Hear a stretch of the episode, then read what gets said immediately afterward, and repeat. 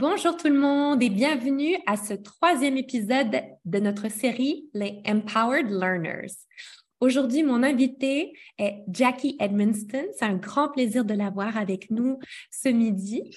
Jackie est originaire de l'Australie. Elle vit à Pully, en Suisse romande, depuis cinq ans maintenant et elle est titulaire d'un permis B.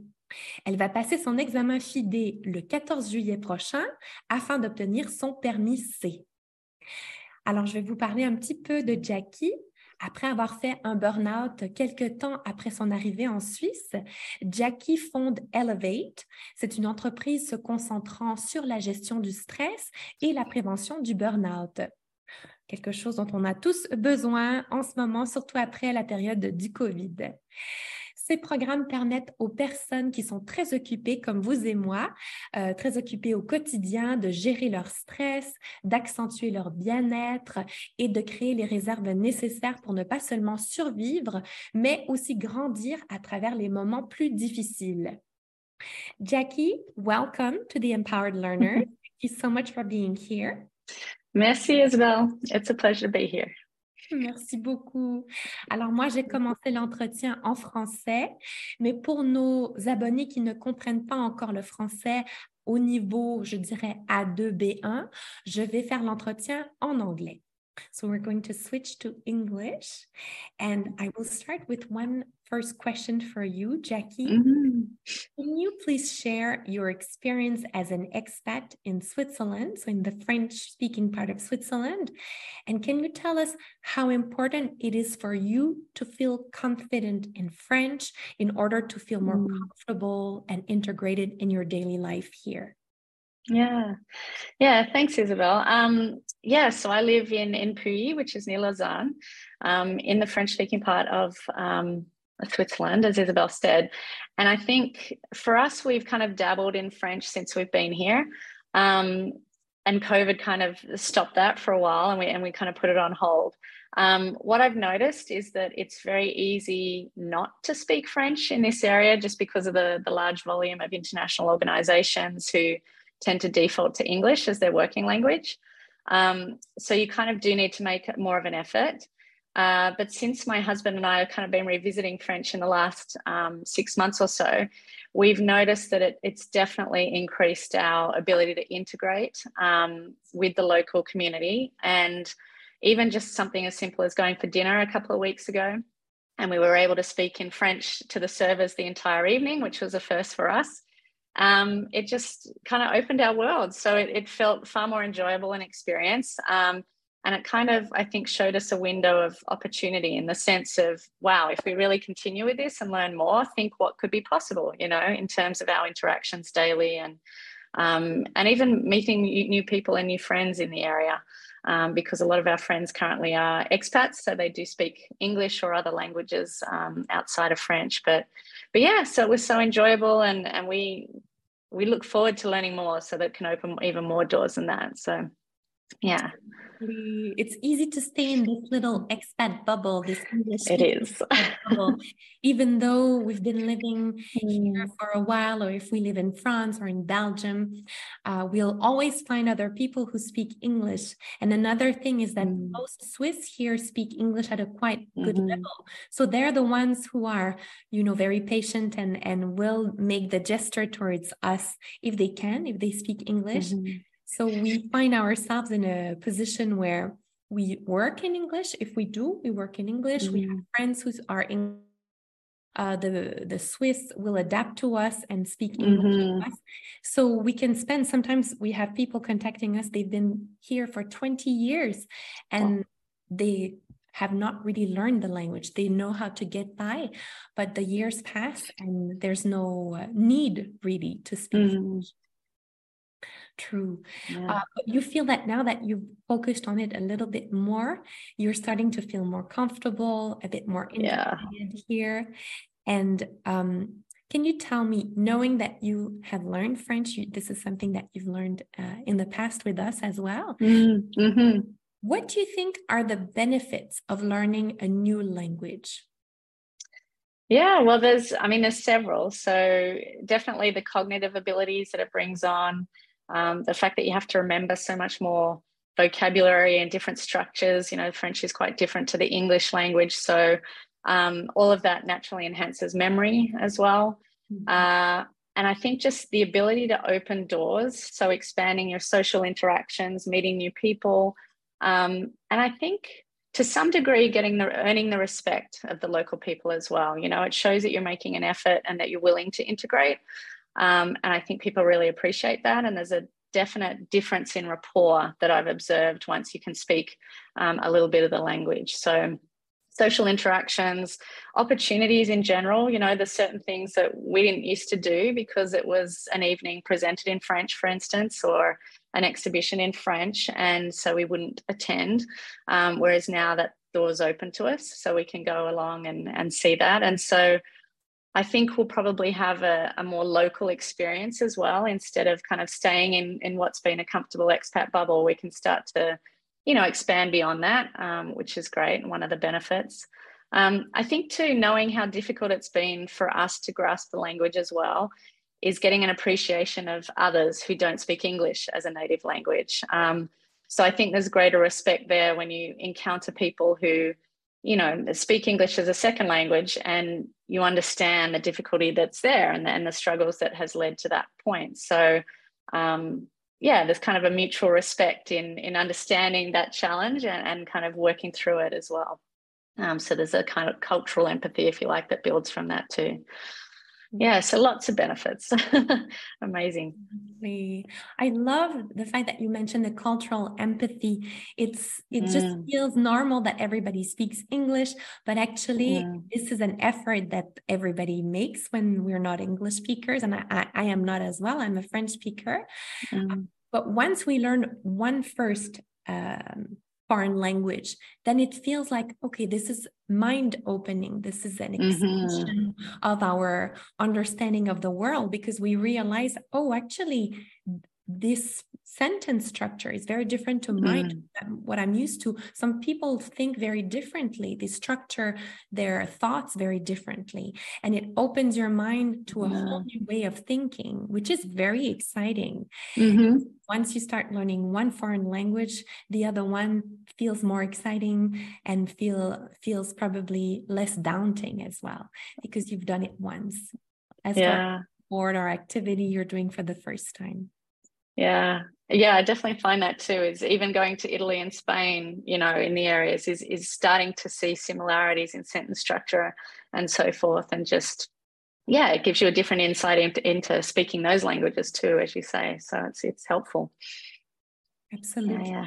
You can see the common grounds mm-hmm. in Spanish, French, and Italian as soon as you speak one of these languages. Mm-hmm. Just, let's say you ski and you've done rollerblading before, there's a very similar technique. So you can get into this new sport faster and more easily, let's say, if we want to do That's a, a nice analogy. Yeah.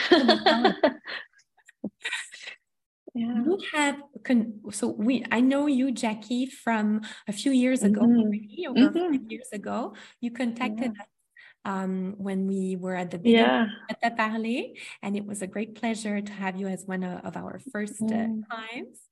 Um, can you share a little bit your experience of learning French with us when you started learning French? Yeah, yeah. Well, what I liked most about Prêt-à-parler, I think, is the um, is the one-on-one interaction, actually.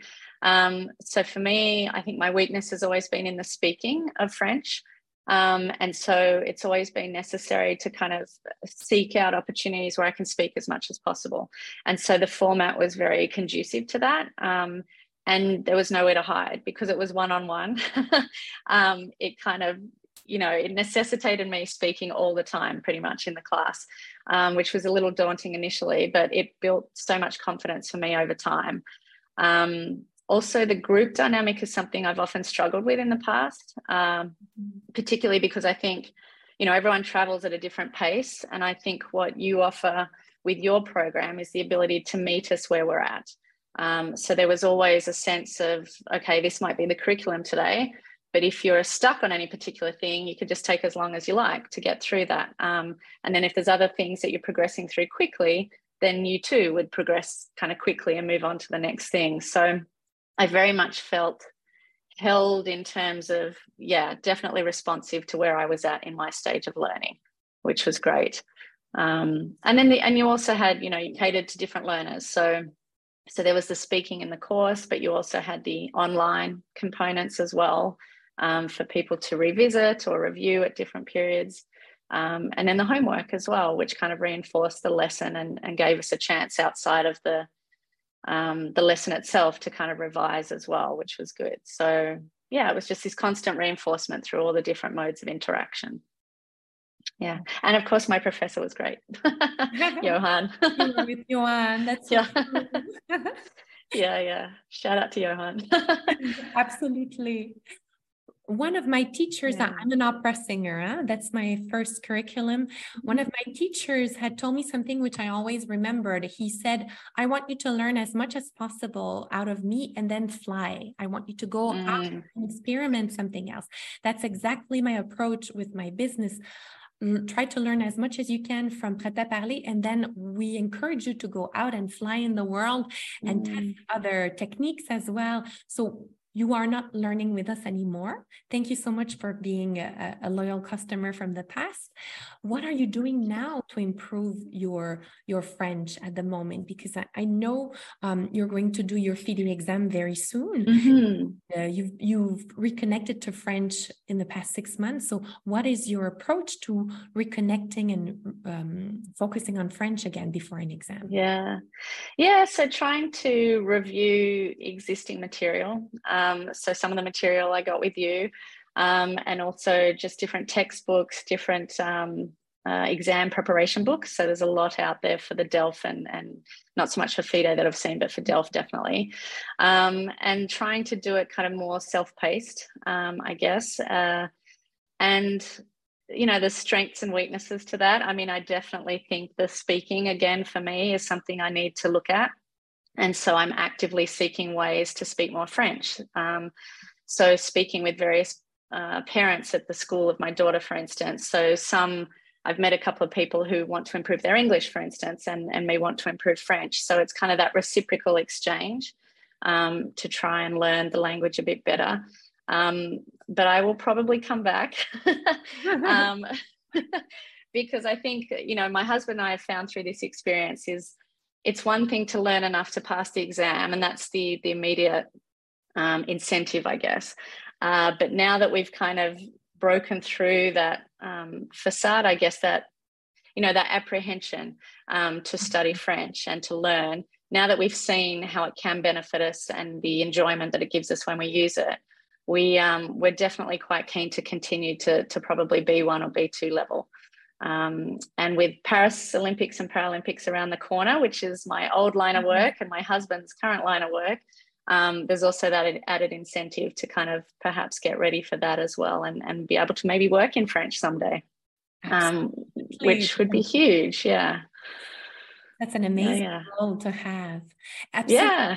And especially living in a French-speaking country, being mm. surrounded by French speakers, reading everything around you, yeah. the, uh, all the publicities in French, this is the best way to keep improving your French. And I know that the hardest part is to go beyond this A two level. When you get mm. A two level, you start feeling more comfortable.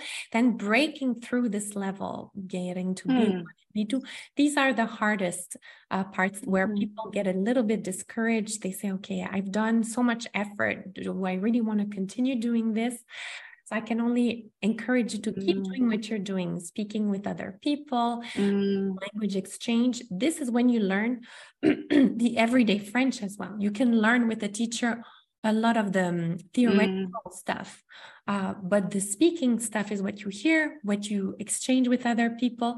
And then in the future, I encourage you as well, if you want to refine all the things that you've learned now that you um, dare to speak French and you're not mm. so worried or conscious of the little mistakes.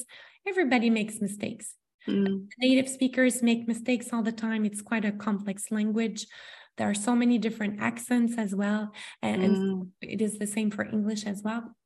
But I can only encourage you to continue to another level. It's a, it's really fun to be able to improve and just fine tune the language as well. Yeah. Yeah, it's an exciting challenge. Absolutely. And God knows we need challenges, and we already have lots, but then when it's a fun challenge, this yeah. is how we grow and we elevate ourselves, just mm-hmm. like your business.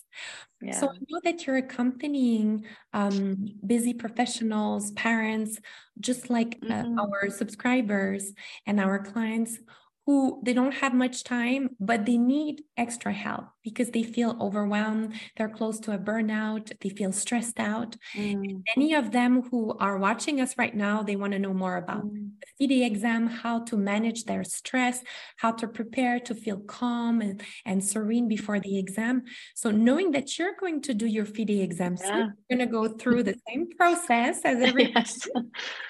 Let's talk about your tips to feel calm and ready yeah. before a stressful event like an exam. So what do yeah. you do, Jackie, to relax, to increase your self-confidence, to be in the best state of mind before a French exam, for example? Yeah, yeah, yeah, mine's coming up for sure. Um, so yeah, I think time management's one of the first things. So I think our temptation, and actually this kind of couples in with self-talk. So we should check in and just see how are we talking to ourselves about the exam. You know, are we apprehensive? Are we nervous? Um, and that will start to probably lead towards perhaps avoidance behaviours, which mm-hmm. means we'll procrastinate, and then we'll go for kind of that cramming in the, the last couple of days before the exam. So, so time management's key, um, and understanding that, you know, if you can start to build in a timetable three, four weeks out for your exam, um, then you can start to do a little bit each day. Um, and practice as much as possible. So just immerse as much as possible. So I'll be, for instance, in the next month, I'll be trying to watch French-speaking T V, um, listen to the French radio in the car, um, listen to French songs, try and even converse to my daughter in French or my husband, because we're all learning at the moment.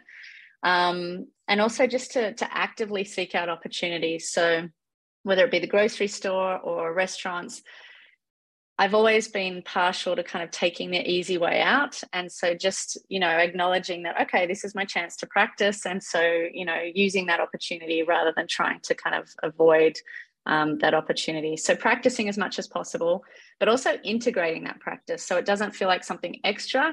You're already going to the grocery store. Why not just practice while you're there? So, so it's not an added burden.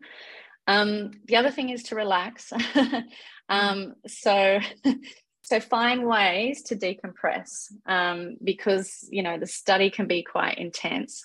So whether it be breath work, meditation, whether it be walking, um, spending some time in nature, whatever is an energizer or a relaxant for you, is try to do a little bit of that as well. So maybe you do a two-hour study block, um, but then you go and do something for yourself. Um, as a way to recharge. And in that sense, I always use the analogy of, of kind of athletes and how they train, and they don't train twenty-four seven. You know, they they have active rest and recovery. Um, and so that's how I would recommend approaching it as well, is build in rest. Um, because often when we're resting, our brain gets a chance to kind of digest, and then we start to put some of the connections together as well that we might not make as easily um, when we're actually just studying. Um, so that's another thing. Um, and then also just focusing on kind of the basics, you know, so exercising, sleeping well, eating well, um, and just making sure that we're setting ourselves up for success, really, is just laying that foundation. Um, because if we have that in place, then our mental fitness game is on as well. So we tend to, you know, we tend to have a more positive outlook when we are rested and when we're well fed and watered, so to speak. So So yeah, just getting the basics in place and the rest will come. So. I love these tips. Yeah. I love this, these tips. I love the, the simmering part, like for a good chili con carne, you know, it needs to simmer yeah. and then the magic happens. It's the same thing, yeah. right?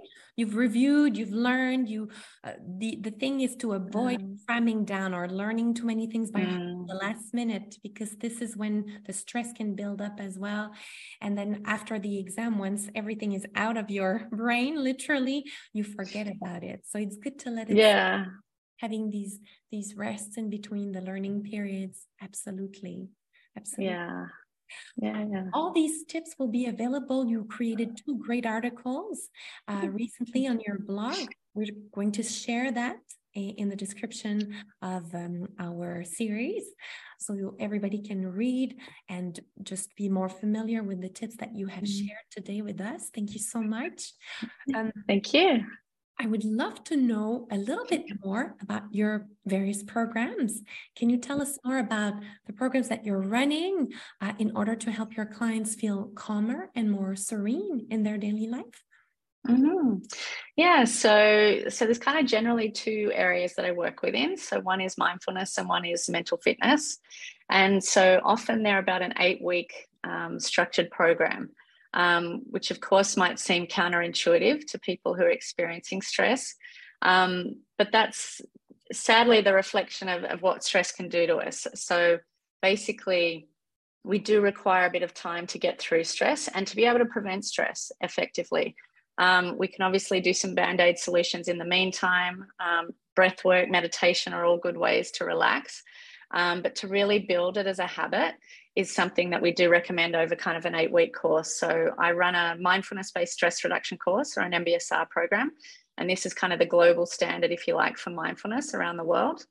Um, I also work with the positive intelligence framework of Shirzad Chamine coming out of the States, and that too is um, a six to eight-week program, and that's an app-based program as well. And so that's quite a good way for people to kind of do it on the go, actually, if anyone's looking for something that's more accessible. Um, and then I also do coaching. So I tend to work with people in transition, transitioning from a burnout back into the workplace, for instance, or um, mums getting back into the workplace after mat leave and so forth. So big transitions that require a lot of change, um, and also, you know, forks in the road where you might have troubles with your identity, you know, and, and feeling comfortable again with a new identity, perhaps, um, as you create, um, as you move through. Um, so, yeah, coaching as well. And um, and that's kind of, and I do do things outdoors as well. So I take people outside and we do nature mindfulness as well, um, which is a lovely complement to it all uh, for people who can do that. Especially living here in Switzerland with all this beautiful nature available and so close mm-hmm. to the cities. Um, living in Pully, you've got all the yeah. vineyards accessible uh, in your uh, doorstep, at your doorstep. Mm-hmm. So this is a beautiful opportunity to be able to work yeah. with Jackie outdoors. I've personally worked with Jackie uh, before when mm-hmm. I was going through some difficult periods in my life, and I can highly recommend working with her. Mm-hmm. She really brings a lot of peace and serenity mm-hmm. and great tips. Um, so I can just recommend uh, mm. programs and your services. Thank you so much. Thank you. Merci beaucoup pour votre temps. I um, want to finish this episode with some tips for people who are going to um, prepare for the FIDE exam. So it's mm-hmm. funny that we talked about these, the meditation, the positive affirmation, mm-hmm. because we have an e-course for people who want to prepare mm-hmm. independently for the for the FIDE. It's called Prêt-à-parler, and in this course, it's a step-by-step guide where you get all the information you need for your permis C, for your naturalization as well, but also all the most common scenarios to prepare for the A two, A one, A two, B one um, exams for the FIDE. And there's also a, a bonus uh, section where you can have a little meditation you can listen to before your exam with positive affirmation. I will succeed. I am ready. I am, I can do this. All in French, of course. Jackie, is there one last thing you would like to tell our um, subscribers uh, about uh, their their exam? One thing you would like to tell them before we finish this episode? Um, I would just say bonne chance. mm. um, yeah, and I think, you know, when you're actually in the exam, we, we didn't talk about that, I guess, but just... Um, Working again with breath can be really helpful. Um, so when we go into a stress reaction, we're in the sympathetic nervous system. And so breathing moves us into parasympathetic nervous system, and that can calm us down um, almost immediately um, after a short while. So that's something that, you know, if you do find that you get a question that looks a little bit daunting or intimidating, is just access the breath as much as you can and, and kind of ground yourself in the present moment. Um, and that would be helpful. Is there a breathing exercise you would recommend to quickly uh, calm down if you're in the middle of the exam and the, the examiner is waiting for the, the answer and you're a little bit? Uh...